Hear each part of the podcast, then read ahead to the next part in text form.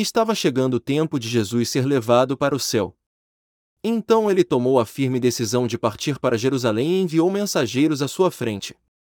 Estes puseram-se a caminho e entraram um povoado de samaritanos, para preparar hospedagem para Jesus.